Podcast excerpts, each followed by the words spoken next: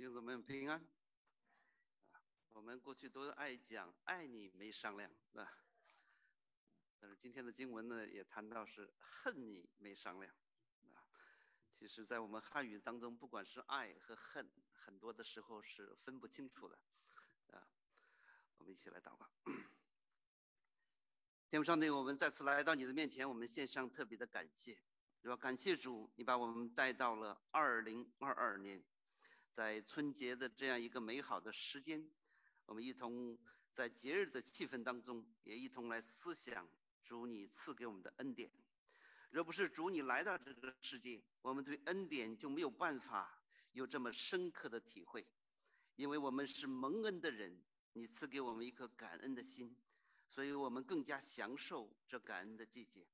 愿主你帮助我们，愿我们在一起，主啊，为主你见证。为主你活在世界上的时候，就求助你特别的恩待保守，也让我们蒙恩所得的见证，成为国度的祝福。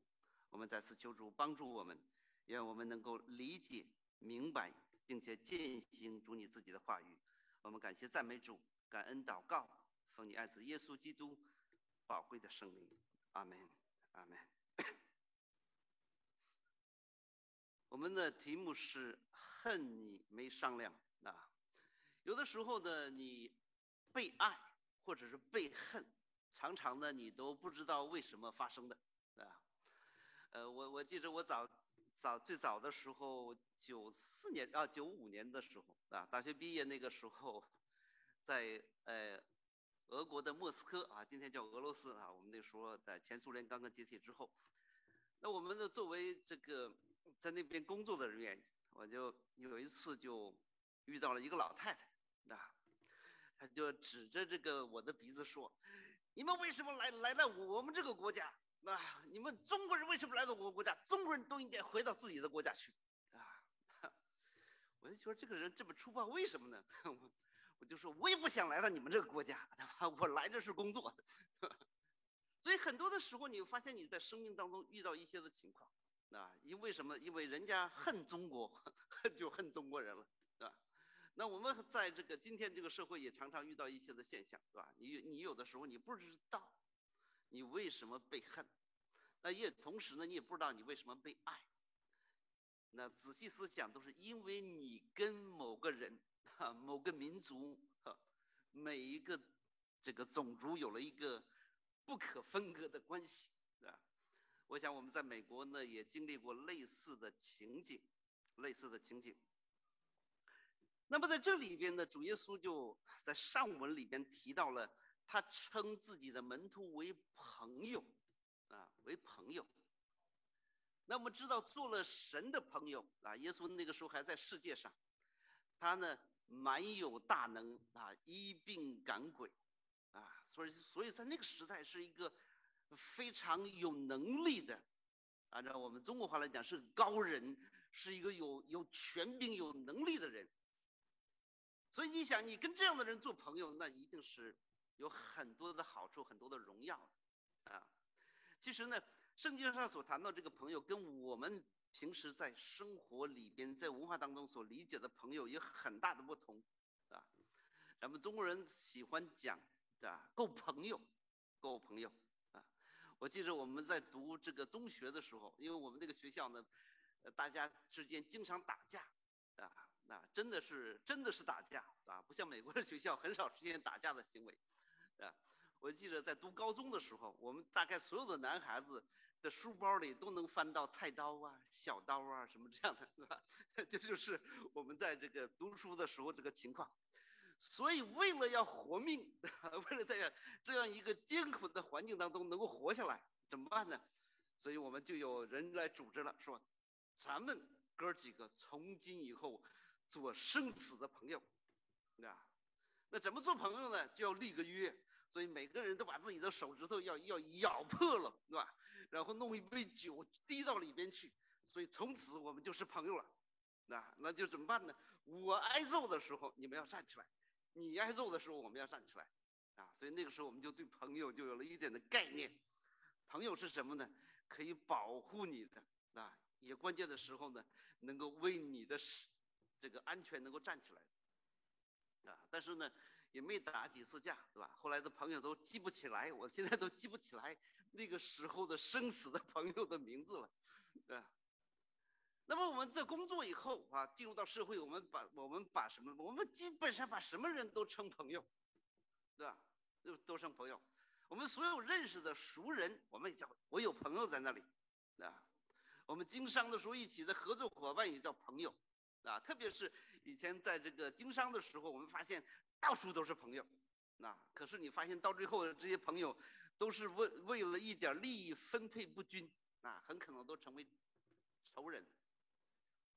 所以呢，我们是一个比较呃实在并且比较势利的这样的一个对朋友的一个概念，常常呢就去思考你的朋友值多少钱，啊，有的人为了成为富人，说你要想成为富人，你得交几个富人的朋友，所以你就可以进入到富人的俱乐部里边去了。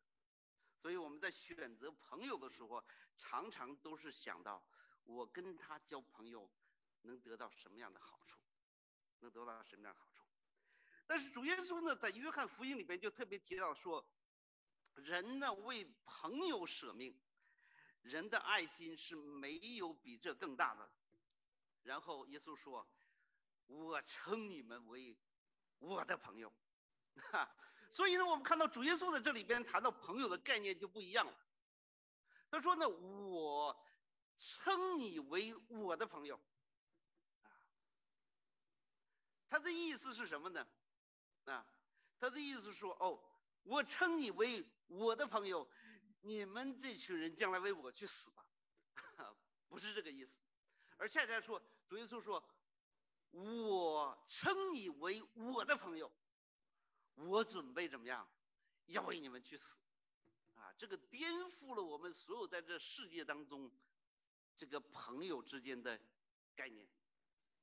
啊，耶稣称自己的门徒为自己的朋友，因为什么？因为他要为他们去死，而且他这个去死不是说，假如万一要有什么状况之后，我再去你替你们去死，而是说我一定要为你们去死，啊，所以呢，在圣经上，主耶稣称门徒为朋友，意味着说我要为这群人去舍命，啊，我要为这群人去舍命。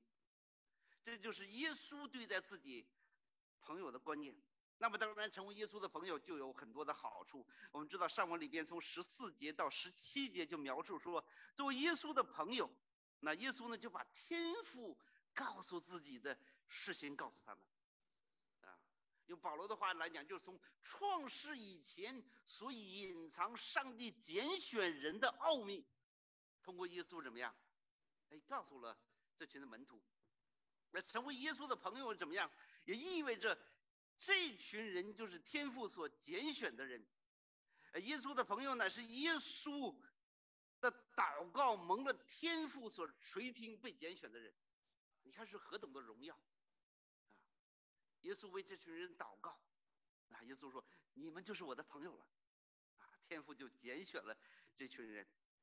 呃，成为耶稣的朋友呢，也意味着什么？他们要成为一个彼此相爱的一群人，啊！耶稣说：“你做了我的朋友，我为你死；你做了我的朋友，我为你死。然后怎么样？你们这群人要在一起怎么样？彼此相爱，彼此相爱。那我们想到，哇，做耶稣的朋友真是何等的荣耀啊！我想读到这里的时候，或者说门徒听到这儿的时候，都个个举手啊！我主啊，我愿意做你的朋友。”但是接下来，耶稣就谈到了另外的做耶稣朋友的另外的一个方面，啊，他说：“你们先不要着急来做这个决定，啊，做我的朋友怎么样？我现在只告诉你其中的一部分的内容，还有另外一部分内容，你们现在还要继续听下去，那就是我们今天所要专注的经文，啊，耶稣说：做我的朋友，我为你们。”但是呢，你做了我的朋友之后，也有很多挑战的。为什么呢？因为世人恨我，也会怎么样？也会恨你。啊，所以呢，耶稣在这里边就警告自己的门徒：啊，世人恨我，世人也要恨你们。啊，所以做耶稣的门徒呢，是要在这世界里边被世人所恨，世人所恨的。那么接下来呢，就是每一个门徒就要面对着一种的生活了。那我们怎么样做耶稣的朋友，活在这个世界上，被这世界所恨？那说能不能够 选择好一点的，是吧？能不能够既做耶稣的朋友，又不被这世界所恨呢？那上帝呢，基本上没有给我们这样的一条出路，并且说这是一种的必然。那我们就思想为什么会这样呢？为什么会这样？为什么世界会恨耶稣的门徒呢？啊，为什么世界会恨耶稣的门徒呢？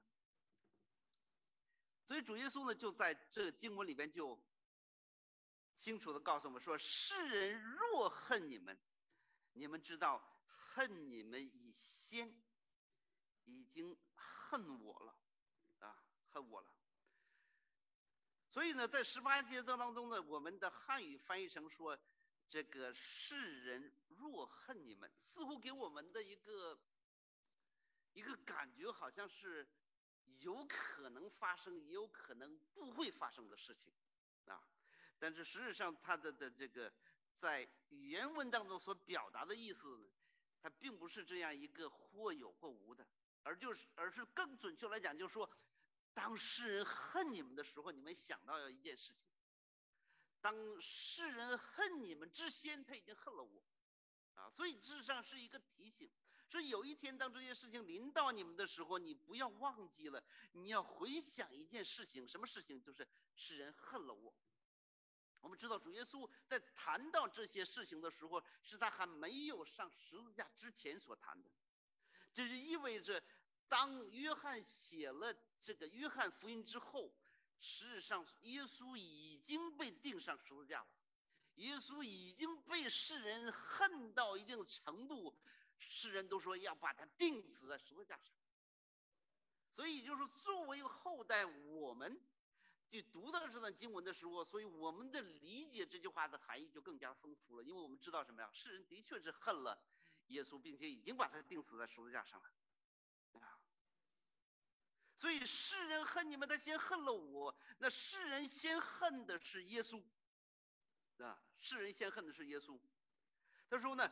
他们是因我的名要向你们行这一切的事，因为他不认识那猜我来的，恨我的，也恨我的父。所以说，主耶稣在这里，他为什么要恨我，把我钉在十字架上呢？还有个更深刻的含义，就是他们恨我的父，那位真神。啊，那我们接下来我们要举思一思想，为什么？世人会恨耶稣呢？啊，这里边有一个非常一个本质的原因啊。除了这个本质原因，我们还可以找到两个非常重要的原因。从本质的方面来讲呢，我们知道在创世纪的三章十五节，当人犯罪之后，就形成了整个的世界的两大对立的阵营啊。那么神就说，有一天呢，女人的后裔。与蛇的后裔怎么样？要为敌，啊，要为敌。也就是这个世界，当亚当和夏娃犯罪之后，当这世界堕入到撒旦的统治当中以后，那么会出现两个阵营。这个阵营就是女人的后裔和蛇的后裔，两种的属灵的对立就产生了。那耶稣基督，我我们知道，最终他是以女人的那个后裔作为一个得胜者，啊，代表着女人的后裔胜过了蛇的后裔。也从某种意义上来讲，他是整个的历史当中起到一个决定性因素的得胜的那一位，所以。那就意味着所有蛇的后裔，一直所要攻击、所要打击的，那就是他，所以我们看到，在整个的圣经记载里边，从旧约人堕落之后，就一直面临着一个问题：亚当夏娃总是在想，我们今天从伊甸园被赶出来了，那我的后裔，女人的后裔夏娃当中，一定有一个什么，有一个儿子会再次把我们带回到伊甸园去。所以你就仔细的按照这个思路去理解圣经的话，你就发现。一件一件的事情发生，就有它的逻辑性。所以，当该隐把亚伯杀掉之后，他们就赶紧生了个赛特，哈，说：“哦，应该是亚伯把我们带回去到伊甸园去。”结果怎么样？该隐把他杀了。那这个杀人犯肯定不会把我们再带到伊甸园去。那么赛特可以吧？赛特之后又不行，所以人类就从那个时候一直要盼望、盼望、盼望，盼望有一个后裔能把人们带回到伊甸园去。那我们看到，在整个的这种的历史当中，就一直发现一个非常显著的问题，就是历史发展到一定的时候了，突然就生不出孩子了。突然就没有了儿子了，突然后裔的问题就成为一个极大的问题，而且圣经一直在专注着后裔的问题。为什么呢？因为有一天，那位真正的女人的后裔耶稣基督要诞生在人类的女人所生的孩子中间，有一个是要带回去的，那就是意味着什么呢？在蛇的后裔就一直要攻击神所拣选的女人后裔的这个族类，所以我们就明白，从挪亚时代亚伯拉罕，从亚伯拉罕一直到大卫，的整个的在主耶稣的这个家谱里边，你就发现，哇，耶稣能够生到这个世界来，还真的不容易，是不是？屡次经历极大的挑战。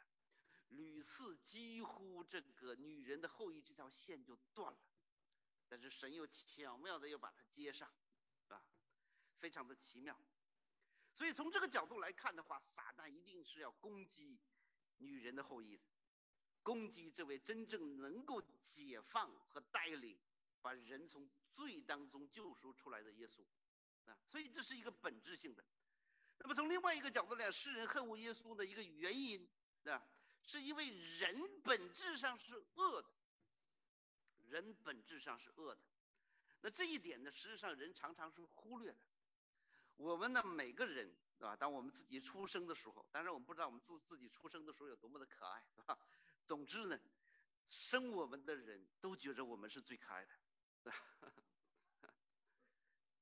但是你知道呢，一个小小的孩子哈，那么的软弱，生下来之后，大家都觉得哦，这孩子真可爱。可是孩子越成长的时候，你就发现，他就变得越来越凶相毕露。所以，我们每个人成熟的过程，事实上都是一个凶相毕露的过程。有一次，我记得我在这个温州的高铁车站在那儿等车的时候，啊，我就因为那个那个那个候车室的座子都是对着坐的哈，啊，我的对面就有就有这个。呃，一个家庭，他有两个小孩大概只有四五岁、三四岁的样子，两个人就在那儿做游戏，然后我就在那边就听这两个孩子的说话。一个孩子就说：“我把你的眼睛挖下来，拿着玩另外一个孩子说：“我把你的手剁下来拿着玩另外一个说：“我把你的脚剁下来拿着玩另外一个说：“我要踢你的屁股。”另外一个说：“我要把你的脑袋揪下来拿着玩 我心里在想：天哪，你只有三四岁呀！有一天你长大了以后，大概也就成为毛泽东了，对吧？那为什么一个孩子，对吧？没有人，我相信他父母不会教他的孩子。我告诉你啊，要把别人的脑袋揪下来拿着玩那为什么一个一个小小的孩子就能够有这样的思想呢？你就知道，人的本性是恶的。所以我们在教育孩子的时候，都告诉你，千万不要自私。为什么你要教他不要自私，要慷慨一点呢？为什么要教他要爱别人一点呢？因为爱自己、自私自利是不需要教的。人是无师自通的，在爱自己这件事情上，在保护自己，在爱自己这件事情上，所以自私是一种的本能，啊，是一种的本能。所以，这主耶稣在这里面就谈到了说，他们为什么恨我呢？因为他们是恶的，因为他们是恶的，所以他就要恨这位什么？这位绝对良善的，啊，我们大家都读过书，我不知道在读书的时候，我都有这样的一个现象，我，啊，就是如果你读书的时候，你班级有个同学，啊，特别聪明。什么都比我，这哪门考试都比你考得好，啊，他往往都不是班里边最受欢迎的那一位，是不是？因为每个人都嫉妒，哎，这个家伙存在，就让我考不上最好的大学了。所以你看到人有的时候就心生这种的嫉妒，无缘无故的，啊，人家就比你强，你就你有什么不服气的？哎，但是奇怪了。我们心里边会生出一种恶、嫉妒、怨恨、讨厌这样的啊，讨厌这样。还有一个重要的原因就是，世人恨耶稣呢，是因为耶稣见证了他们的行为的恶啊，就是因为耶稣是完美又良善，他的出现就马上让罪人感觉到很不舒服，他的出现就让别人感到很不舒服。因为他的出现就把别人的恶就照出来了。你看，每次耶稣一出现在会堂当中，一出现在这个文士、法利赛人当中啊，他他们这些人都是当时的宗教领袖啊，都是解经的专家呀。哎，当耶稣一出现的时候，耶稣一讲道，耶稣一解经的时候，这帮人就就恨死他了，恨到一定的程度，他们说，从那以后，他们就定义要弄死耶稣。耶稣就是把神的道讲出来了，就是把这个世界的真实给你看了，所以呢，导致个结果怎么样？导致结果，他们恨他，为什么呢？因为耶稣所做的是善的，人所行的是恶的，啊，是恶的，所以他就恨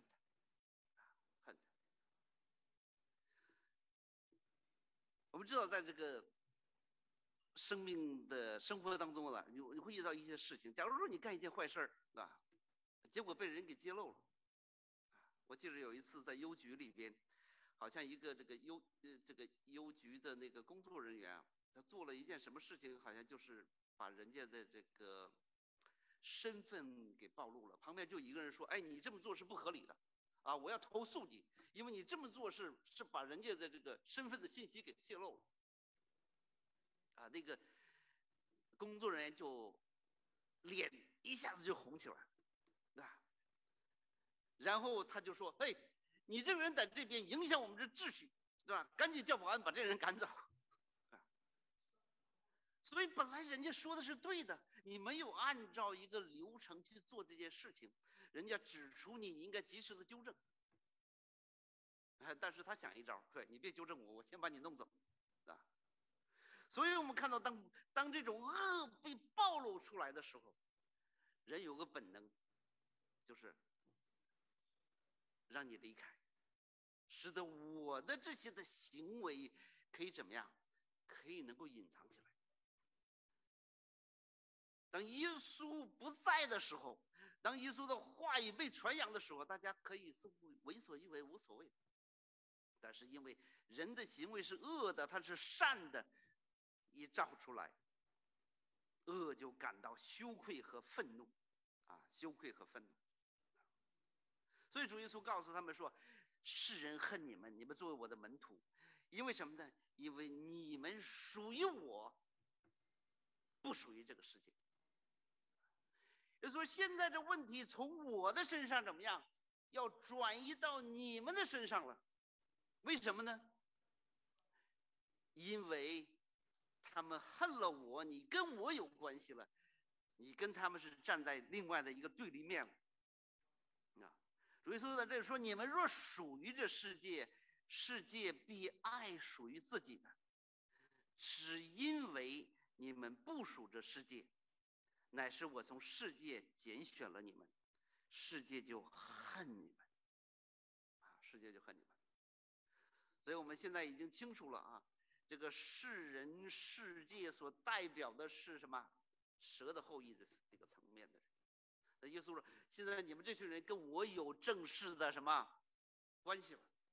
因为我要做你们的朋友，你们要相信我，要属于我，啊，那你不要忘了，世界世人是恨我，要杀害我的，所以他们不会喜欢你，因为将来我所做的一切，你们将来也要做，所以世界不会喜欢你们。”不会喜欢你们。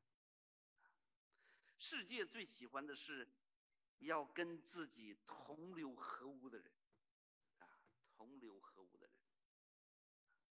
我不知道你信主之后有没有一种的失落感，啊。我曾经读到一个故事哈，说讲到一个人啊，他还没有没有所谓的。完全的信主，只不过说他在坐火车的时候，有个小姑娘就问他，说：“你爱耶稣吗？”啊，他也问的懵懵懂懂的。他说：“哎呀，怎么怎么，耶稣跟我有什么关系？我爱耶稣，对吧？”那个小女孩就告诉他：“因为耶稣爱你。”所以他就一直很痛苦，是吧？就是哎，在这火车上碰到这样一个。邻座的小女孩就给他问了这样一个问题：那本来呢一天到晚的是，呃，这个随波逐流，在这世界上混来混去的。可这个跟这个小女孩这一次的相遇，就让他今后的几年当中啊，就经常会在自己的生活当中时不时啊，他去喝酒的时候，突然又想到，小女孩跟他讲说：“ 你爱耶稣？”所以喝酒他也喝的不舒服。对吧？去去做点什么坏事的时候，你一一到那儿去了，哦，我就也不舒服了，对吧？所以他就啊，就觉得，哎呦，这个我的生活怎么变得这么无聊了，啊？结果他后来又碰到了这个，他在这个一起同车这个小女孩的母亲，因为对他的印象非常深刻，他他就。有一次碰到这个母亲，他说：“你你记着吗？有一次我们坐车的时候，我我就坐在你的对面，你女儿跟我说，你爱耶稣吗？”那个妇女一听到他说他女儿，眼泪就掉下来了，啊。然后他说：“我我我没有别的意思，我只是想告诉你，在我生命当中所发生这个故事。”然后那个。母亲那个小女孩的妈妈说：“我的女儿已经离开这个世界，她已经去耶稣那里了。”她说：“她什么都没有留下，非常感谢你还记着她。我以为这个世界上只有我记着我的女儿。”哎，他说不：“不不，你的女儿从我相遇她与她相遇之后，一直 都都在我的心目当中。”他说：“你知道吗？自从我遇到了你女儿之后，我的生命被改变了。我的生命被改变了，因为我总是会想到她，总是会想到耶稣。所以，当然，这个人后来就成了一位基督徒。为什么？他说：我自从想到耶稣之后，我就没有办法回到我的过去的生活。”过去的朋友圈子里，那我们可以想一想，如果按照在这里边主耶稣说：“你们属于我，世界就恨你。”这意味着什么？这意味着我们每一个人，当我们成为基督徒之后，你都会经历到一个挫折。这个挫折就是过去的朋友，可能跟你就不是朋友了。过去的很多的同学和朋友，可能会跟你失去共同语言了。我记得当我自己还没有信主的时候的话，那呃和和当信以前有很多的朋友啊，很多的朋友。进主之后了，大家见面了以后说：“哎，你做什么呢？是吧？”大家都以前都说：“啊，你你现在做什么呢？对吧？”我们以前说：“哎，我我做这个生意，做那个生意。”进主之后说：“我做牧师。”然后就是跟你有点什么好谈的，对吧？我们的什么都不知道的这个朋友说：“哎，做牧师能捞多少钱？” 我说，这好像不是我们的专业，对吧？所以慢慢你就发现呢，怎么样？我们的价值观念，我们所追求的，慢慢都在改变。有一些人就开始讨厌你了，啊，因为你在那边的时候，比较耽误别人讲一些的黄色的笑话，你的存在的时候让别人很别扭，对吧？所以大家觉得。跟你在一起能赚多少钱呢？跟你在一起我能得到什么呢？如果我什么都不得到，那我们还在一起干什么呢？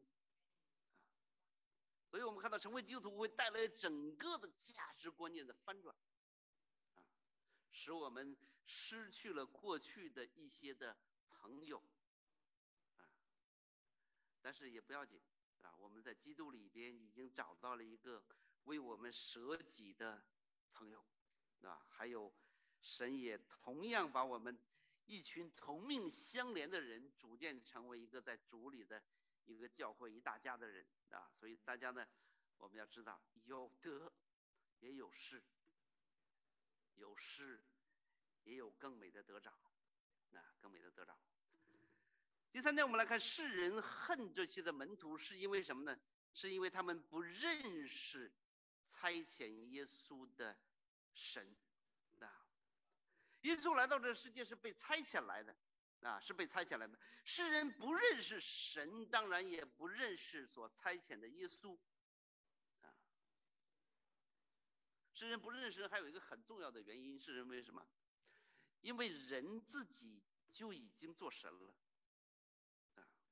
当你自己成为神的时候，你在你第一，你觉得没有必要去找神；第二呢？你也不感兴趣去找神，啊，我不知道你在生活当中有没有这样的经历啊？有的时候你就拿着手机，你就问别人：“哎，我手机在哪儿？我手机在哪儿？” 对吧？对吧？有一回，一个朋友拿着电话打电话给我说：“哎，你知道吗我的电话是不是落到你那儿了？你帮我找一找。”哎，我就在这帮他找。哎，你的电话，哎，我没看到啊！你你以前坐的这个沙发这沙发上也没有啊，桌子上也没有啊。他说：“真的没有吗？我就记着，我就坐在你的沙发上，我我在你那出来，我没有到别的地方去。”哎，我们就打着电话聊着，就帮他找电话。我突然我觉得，哎，我觉得不对呀，你用谁的电话在给我打电话呢？哎，他说：“哎呦，电话在我手里。”你知道，我们在这个世界上常常就是这种的情况。我们告诉别人，不断的向人问：哪有神呢？神在哪里呢？啊，其实一个很大的原因是什么？我们就已经做神了，我们都不太需要那位神了。你知道？当你已经知道自己是神了，或者不知不觉知道自己是神了，或者说你不知不觉的自己为自己造了一群假神，那这个时候，当你遇见真神的时候，你也看不见他，啊，因为你已经有了一位最合乎你理想的神，啊，最合乎理想的神，啊，这是我们人所面面对的苦境。那世人恨耶稣的门徒，世人恨基督徒，这里边还有一个很重要的原因，就是因为他们是罪人。在二十二节说：“我若没有来教训他们，他们就没有罪。但如今他们的罪无可推诿了。”也就是说，我没来的时候，啊，可以算作他们无罪。但是呢，我来了，他们就的罪就无可推诿了，啊，无可推诿了。耶稣来到世界，他说：“天国来了，你们当悔改。”啊，所以耶稣不单单是宣扬了一个天国的福音，而且他教训人天国的道理，并且他怎么样？他指明天国的道路，并且告诉人：“我就是那唯一的道路、真理和生命。”啊。然后，假如说你说一个人说：“我就找不到怎么进天国的道路。”啊，如果我们没有听见。这罪就不在我。但是如果听见了，那怎么办？那你就要为听见的负责了。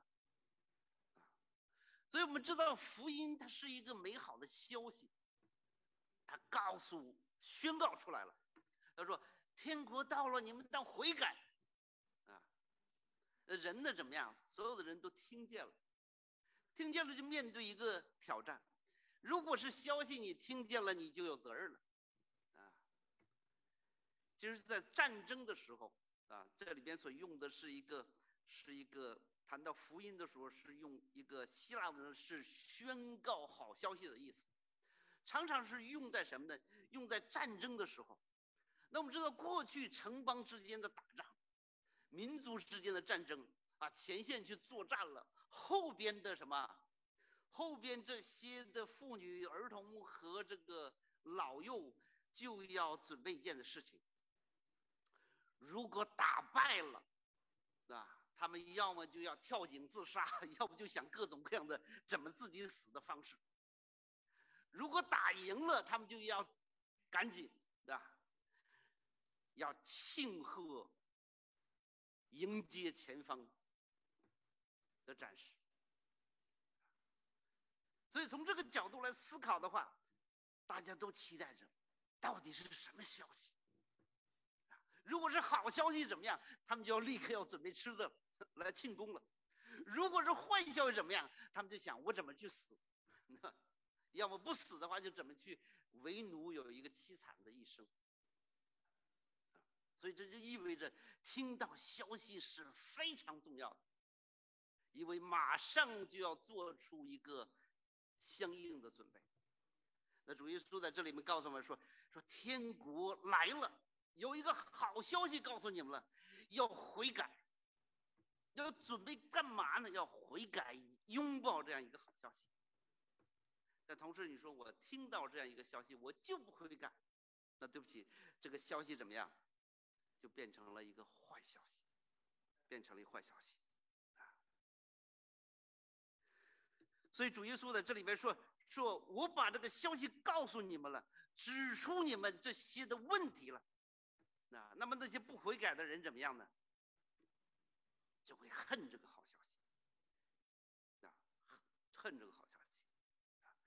所以呢，等耶稣的来到和耶稣的门徒的存在，啊，这样的好消息宣告。”就让人发现一系列的问题，他让人看到了自己的心，看到了人当归荣耀给神，但是人却归荣耀给了自己，啊，他让人来再次的审视自己的行为，我到底是为什么而活？到底我为什么做这些的事情？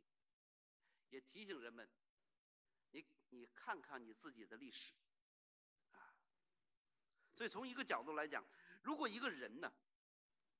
从来不照镜子，那你可以认为我是世界上最漂亮的人，我是世界上最干净的人，你可以向别人宣告我就是最漂亮的，啊，你怎么讲都可以，对不对？因为没有一个标准，啊。但是当你走到镜子前面的时候，看到镜子里面的自己，也看到了镜子里边有一个真正的。还有一个好像比你更漂亮的，这个时候你就明白一件的事情，啊，不照不得已啊，一照，现实很残酷。所以呢，耶稣的话，耶稣的门徒，耶稣门徒的生命和生活在这个世界上就像一面镜子一样，那，世人说，我就这么活，这就我怎么活就是怎么是美善。结果突然旁边有一群人，他们那么活，就照出来，罪人的确是罪人。那所导致的结果怎么样呢？罪人就憎恨。其实我们每一个人，当你打开圣经的时候，你都应当有三个最基本的发现，最基本的发现。第一呢，我们打开圣经之前，我们都感觉自我良好的啊，都感觉自我良好。所以，当我们去看圣经的时候，哎，你一下真的要读清楚了，你发现，哎，糟糕，上帝按照自己的形象所造的人，好像跟我有点不一样。就上帝造那个神说。按照自己的形象和样式所造的，造那个人是有真理的圣洁和公义的，你就觉得嘿，我好像不是那么完美。你继续读的话，你有第二个发现，你说不但我不像圣经里那个人样，那我好像有点更像圣经里那群的恶人的样子，恶人的样子。所以我们慢慢发现，哎呦。我们在这里边看来看去，好像有点像那里边邪恶的人。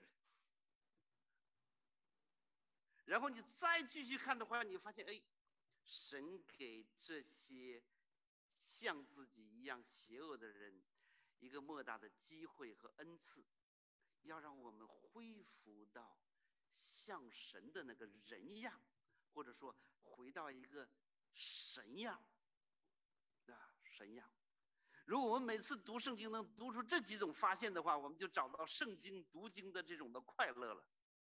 那，那很多人呢，我们读圣经的时候都能读出别人不像样，是不是？特别我们一拿开圣经的时候，哎，马上就把自己的老公叫来了。你看圣经讲的，你看，爱妻子要为妻子舍己。丈夫一说，你看，你看，你看，顺服，顺服，对不对？你要全然顺服。但我们读圣经，一下子就把旁边那人照出来了。所以，圣经是一面镜子，神的话也是镜子，让我们到镜子面前照谁呀？看，你拿镜子的时候不是照别人，你拿镜子的时候要照谁？要照自己，照自己。那我们接下来要思考一个问题，就是为什么世界会无故的恨耶稣和他的门徒？主耶稣在这里边特别说，他们无故的恨我。也就是说，从某种意义上来讲，世人所做的这事情是没有逻辑、没有原因、没有道理的，没有道理的。耶稣基督道成肉身来到这个世界。生活在当时那群以色列人当中啊，用神迹奇事祝福那些人，向他们见证神的同在，啊。但是你发现奇怪了，他讲的这种真实、这种同在，行了这么多的善，所导致一个结果，啊，就被当时那个善的代表文士和法利赛人所恨恶。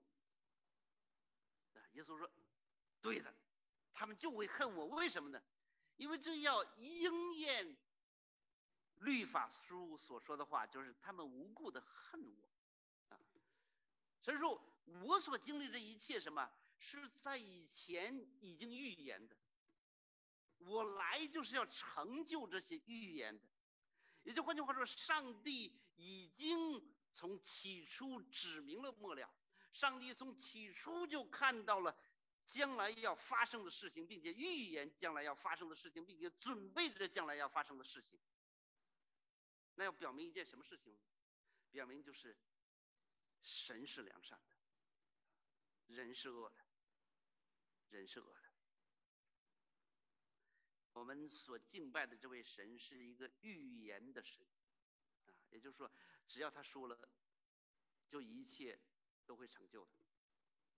圣经所启示的一切，要么已经成就了，要么就正在成就，要么就将来一定会成就。为什么？因为上帝是一个真理的神，不是一个说谎的神啊，所以这一点我们要特别的清楚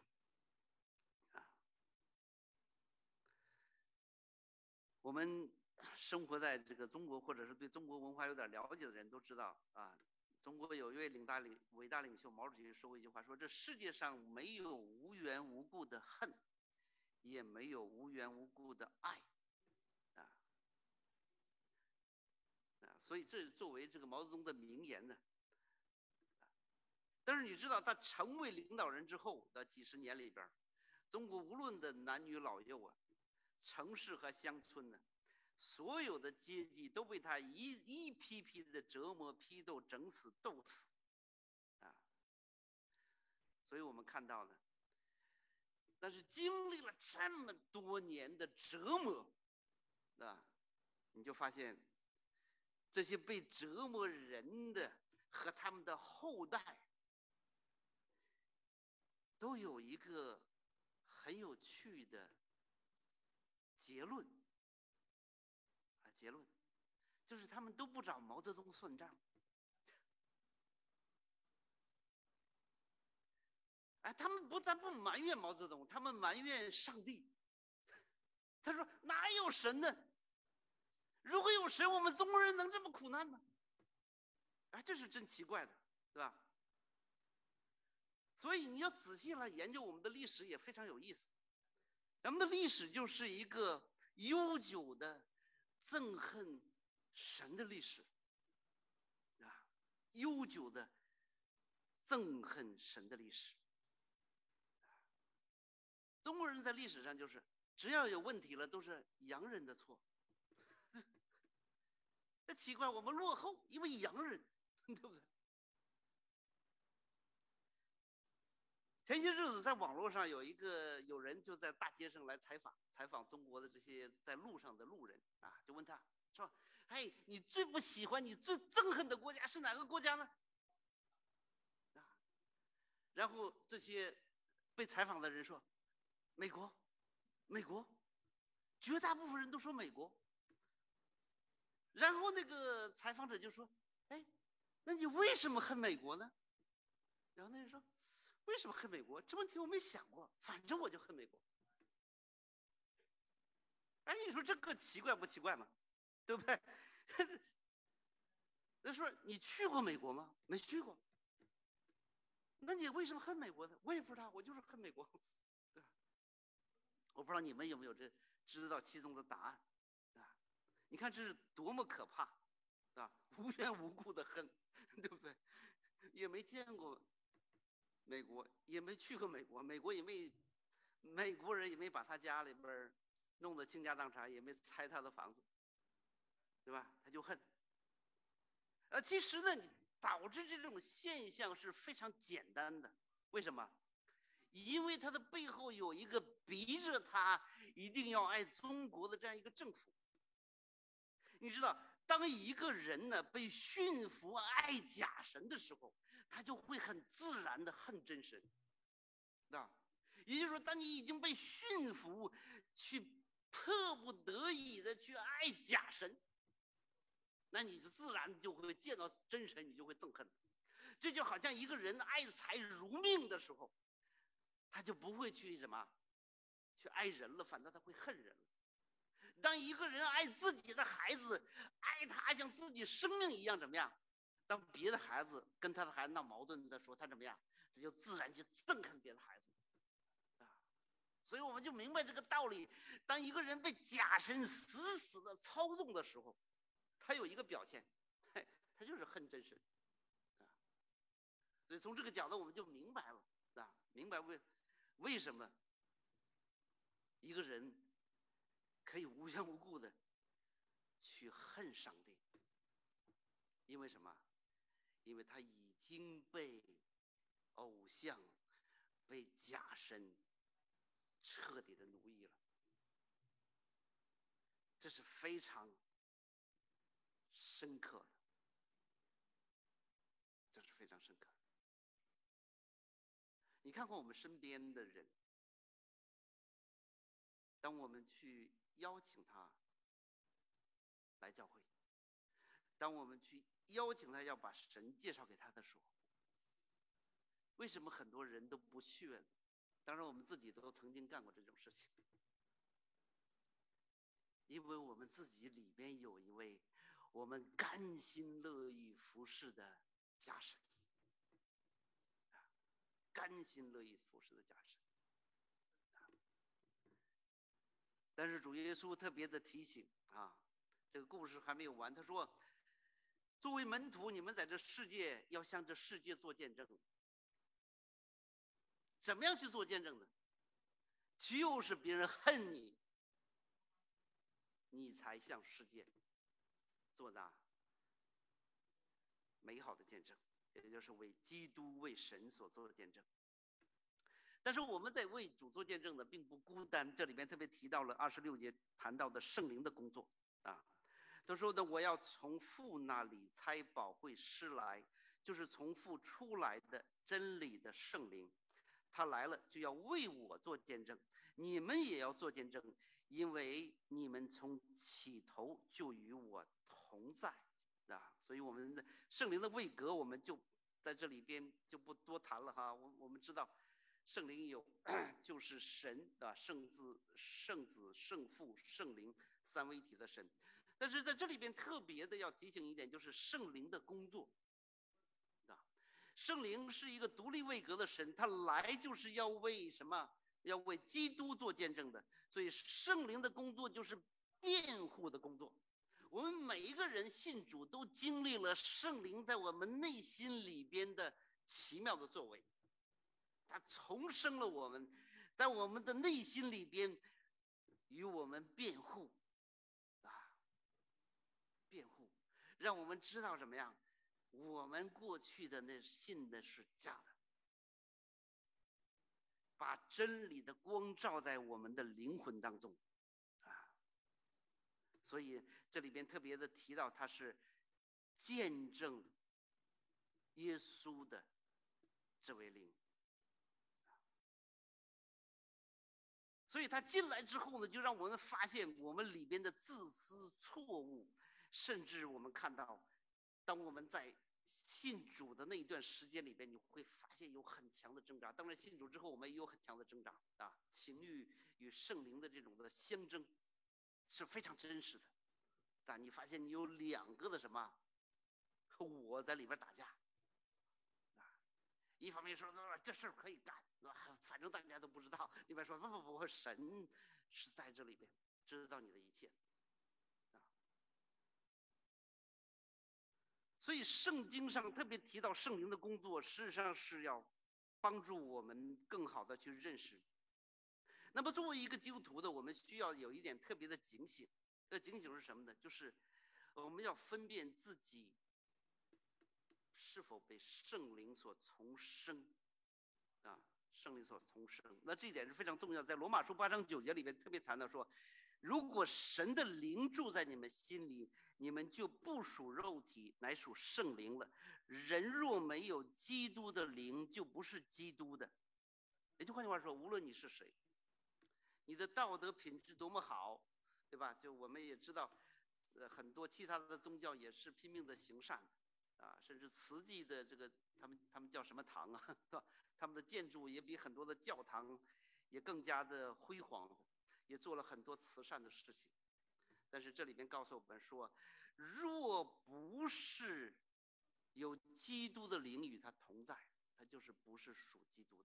啊，所以这点特别提醒我们，因为我们在儒家的道德君子主义这种的影响下。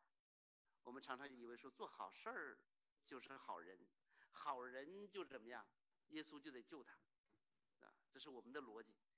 但是圣经已经清楚的启示了，人若没有基督的灵，就不是属基督的。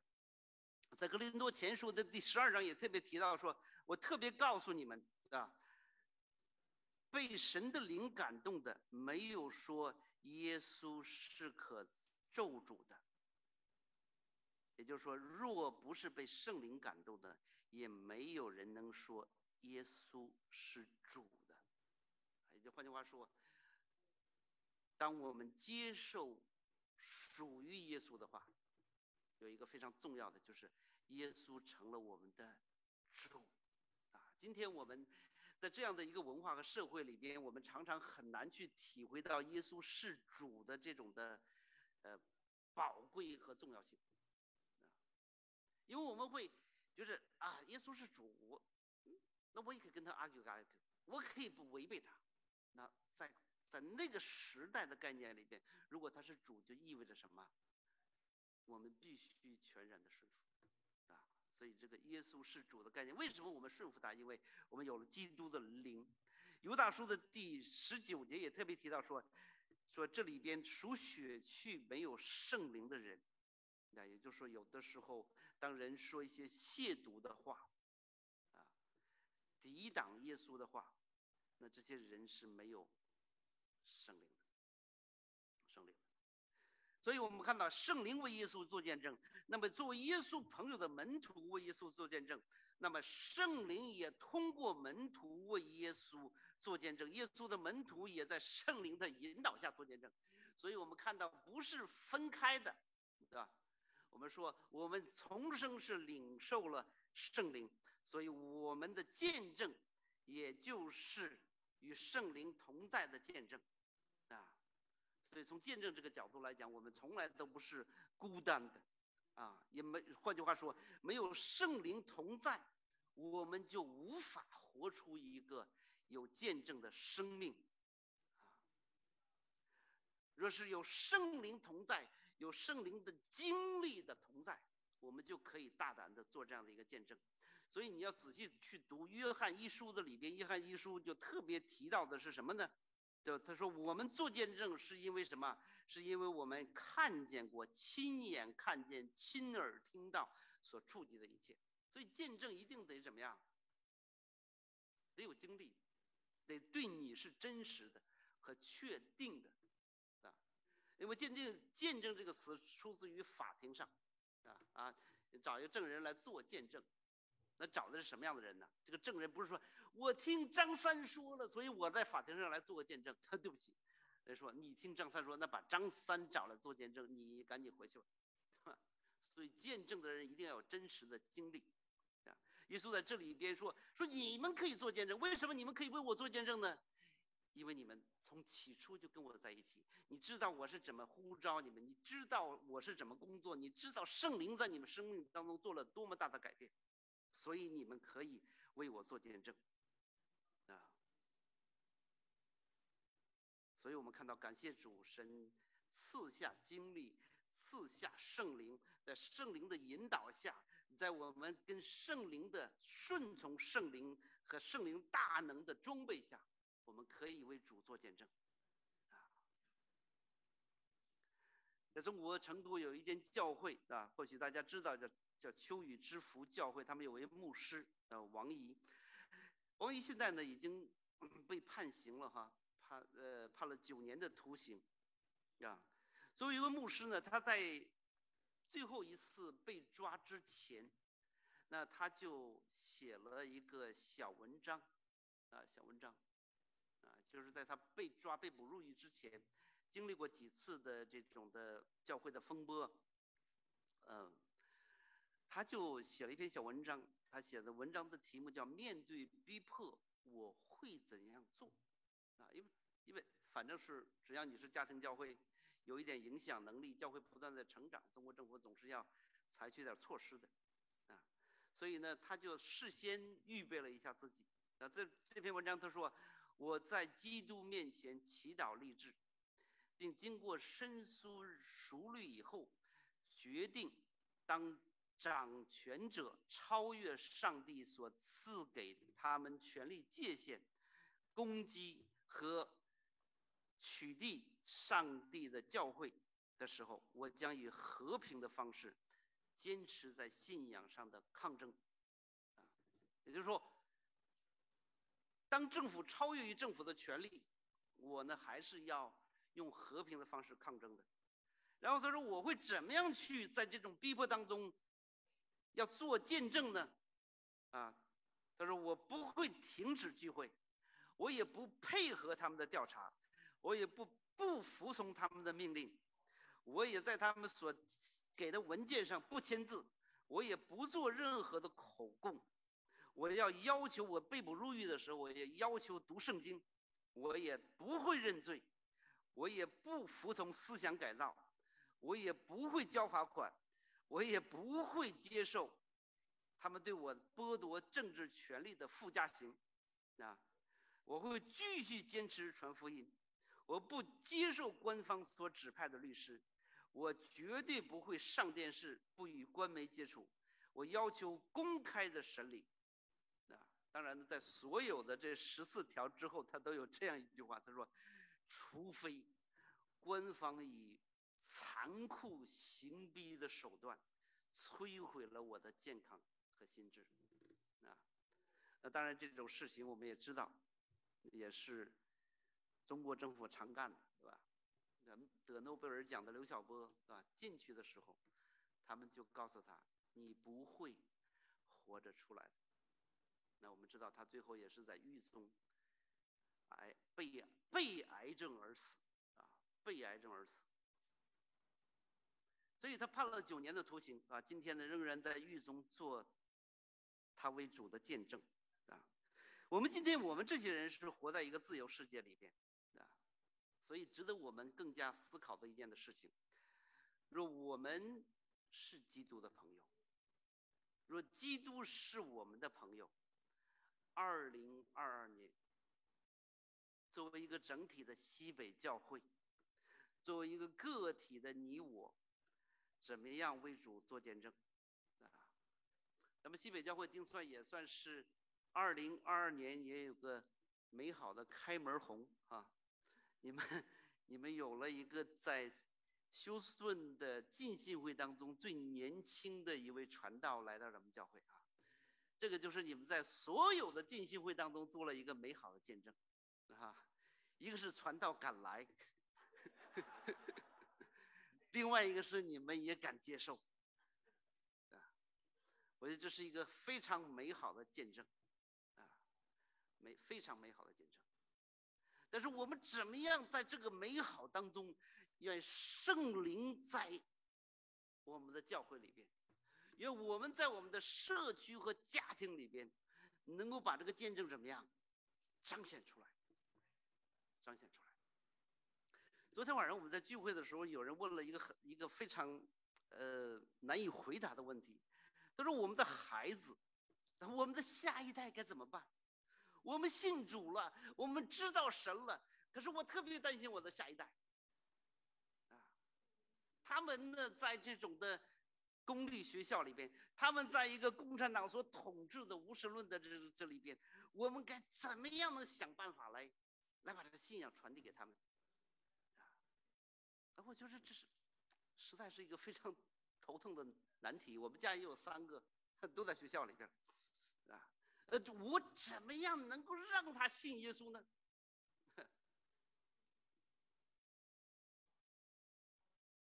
其实我们必须得很。诚实的承认一点，我们没有办法能够让另一个人信耶稣，因为那不是我们的事儿。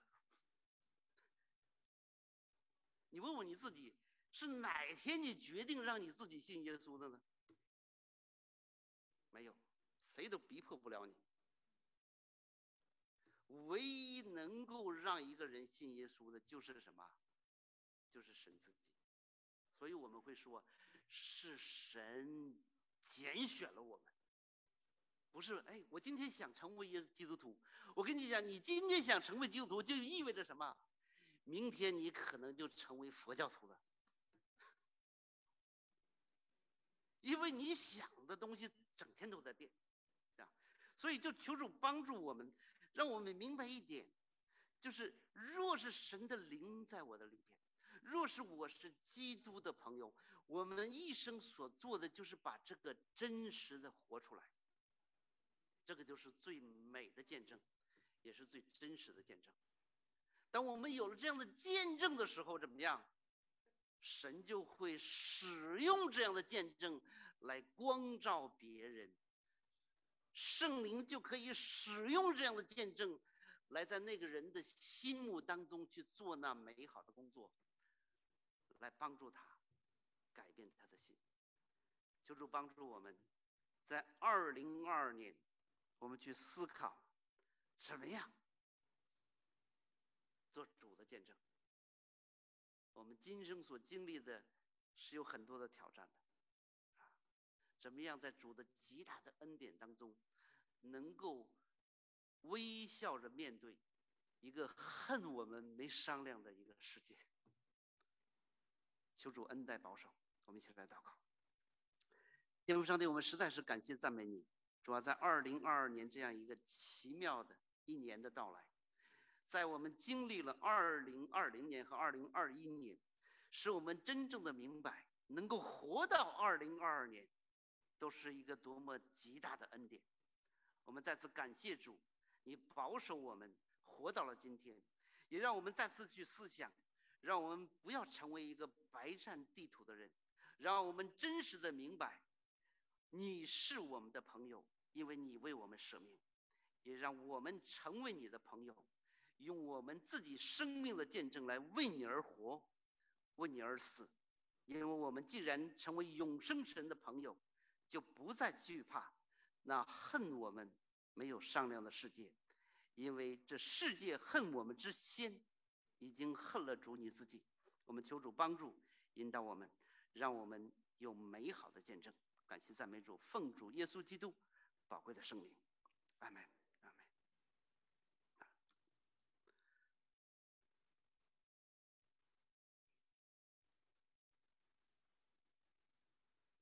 我们今天是每个月的第一周的主餐的时间啊。我也请大家一起打开，呃，圣经，我们来看《哥林多前书》的第十一章，啊，我们要读的经文在第十一章的二十三、二十三节，啊，从二十三节开始，啊，我们读到三十二节，啊，保罗写给多林格林多教会，他说：“我当日传给你们的。”原是从主领受的，就是主耶稣被卖的那一夜，拿起饼来，注谢了，就掰开说：“这是我的身体，为你们舍的，你们应当如此行，为的是纪念我。”饭后也照样拿起杯来说：“这杯是用我的血所立的新约，你们每逢喝的时候要如此行，为的是纪念我。你们每逢吃这饼、喝这杯，是表明主的死。”只等到他来，所以无论何人不按理吃主的饼、喝主的杯，就是干饭主的身、主的血。人应当自己醒察，然后吃这饼、喝这杯，因为人吃喝若不分辨是主的身体，就是吃喝自己的罪了。因此，在你们中间有好些软弱与患病的，死的也不少。我们若先分辨自己，就不至于受审。我们受审的时候，乃是被主整治，免得我们和世人一同定罪。我们知道呢，主餐是神主耶稣在上十字架之前所立的约啊，所立的约。我们知道约不是合同，约就是约，那不能够改变，并且从圣经来看，神与人所立的约。是一个主权的主啊，也就是是从一个高位的全能的主与一个次要的人所立的约。从某种意义上来讲，也就是一个强者与弱者所立的约啊。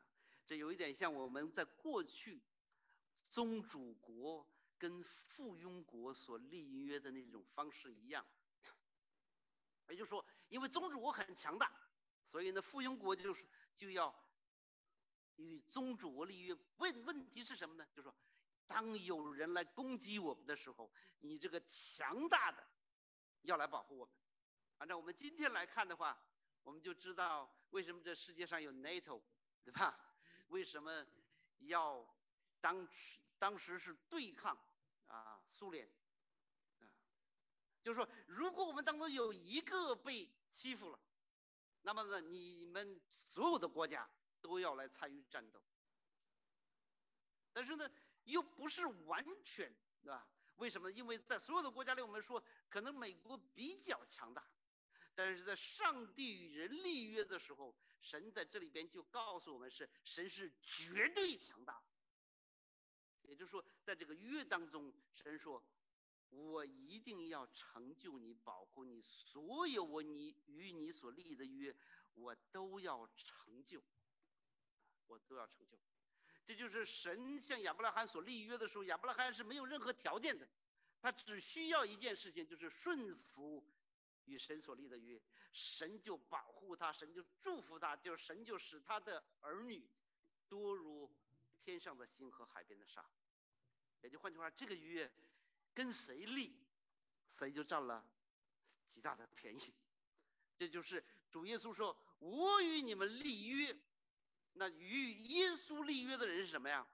就得到耶稣所给的一切的好处，并且这个好处是有绝对的神的保证的。啊，我们我们立完约了，常常说立完约了我就忘了，但是当神与亚伯拉罕立约的时候，我们知道有个仪式，啊，就是神让亚伯拉罕把那动物头中间劈开。啊然后呢，神又违反了在那个时代立约的这个常规的做法。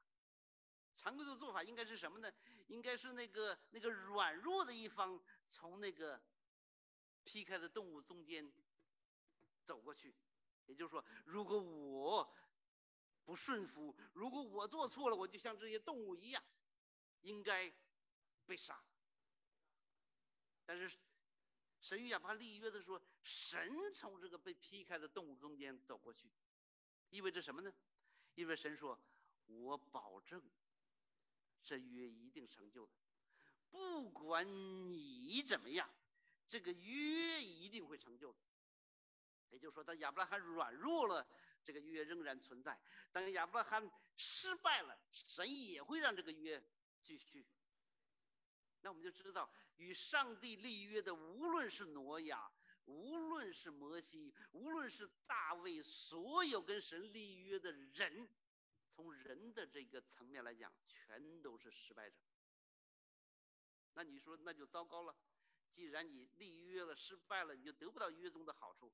但是神选择耶稣来成为人，站在什么人的位置来成就这个约。所以说。人全失败了，道成肉身的耶稣全部成就了，所以保证了神与人所立约的祝福全部临到我们。其实我们每一次领受主餐的时候，就是要思想一件的事情：思想我们有多么失败，我们有多么失败。我们没有成为基督徒的时候，被世界打败。成为基督徒的时候，常常是继续的失败。我们有立志行善有的我，可是却行不出来，还是失败。所以要按照你我的本事，我们永远都会受咒诅，堕入沉沦。但耶稣就告诉我们：你们一直都失败。但是我已经替你们得胜了。现在你要活在胜利当中。所以他提醒我们什么？你们虽然是失败的，虽然是软弱的，但是不要忘记，我已经补足了你们所有的失败。所以，当我们领受这主餐的时候，我们更加想到的是一件的事情。我们不能，但我们的神已经为我们成就了。所以，活在这个今生意味着什么呢？我想最基本的意味着就是我们要紧紧的抓住神，来过生命的每一天、每个小时、每一分钟、每一秒，因为我们真实的知道，离了主耶稣，我们什么都不能。所以主餐给我们这样的一个极大的提醒：每次拿起饼、端起杯的时候，我们要想到我们的一切的失败都是有代价的，而我们的一切的代价都是神所偿付的。我们要怀着一颗感恩的心来领受这饼这杯，求主帮助我们。我们一起为将要领受的饼杯来祷告。天父上帝，我们实在是感谢赞美你，因这主你来到这个世界，使得我们明白一件的事情：我们内心的邪恶、行为的邪恶、思想的邪恶，因为我们常常是与自己的同类相比，常常是横向的相比，却忘了主啊，你曾经在伊甸园中所造的亚当和夏娃是何等的美善和美丽。我们再次来到主的面前，我们感谢主，你为拯救我们所付出的代价，使得我们从此以后不再靠自己。从此以后，我们明白我们要活在与你的关系当中，而不是活在自己的能力当中。愿主的能力在我们的生命当中彰显。我们求主除去我们内心的伪善、狡诈、骄傲和一切放纵自己的行为。因为这一切都不是属主的，都不是能够给主带去荣耀的。我们愿真是为我们而死的主，在我们这软弱的生命当中能够得荣耀。也求主帮助我们，祝福你的教会，祝福所领受主餐的人。我们一同感恩的祷告，奉爱子耶稣基督宝贵的生命，阿门。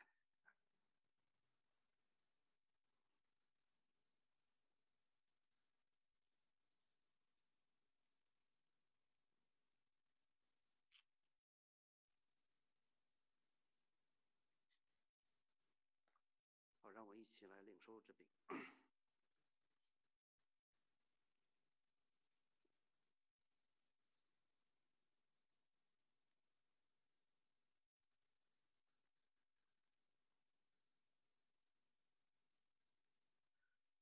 是你告诉我们，凡罪若不流血，就不得赦免。所以主耶稣来到这个世界，被钉死在十字架上，为我们流血牺牲。使得我们的罪得以赦免，我们一起怀着感恩的心来领受这杯。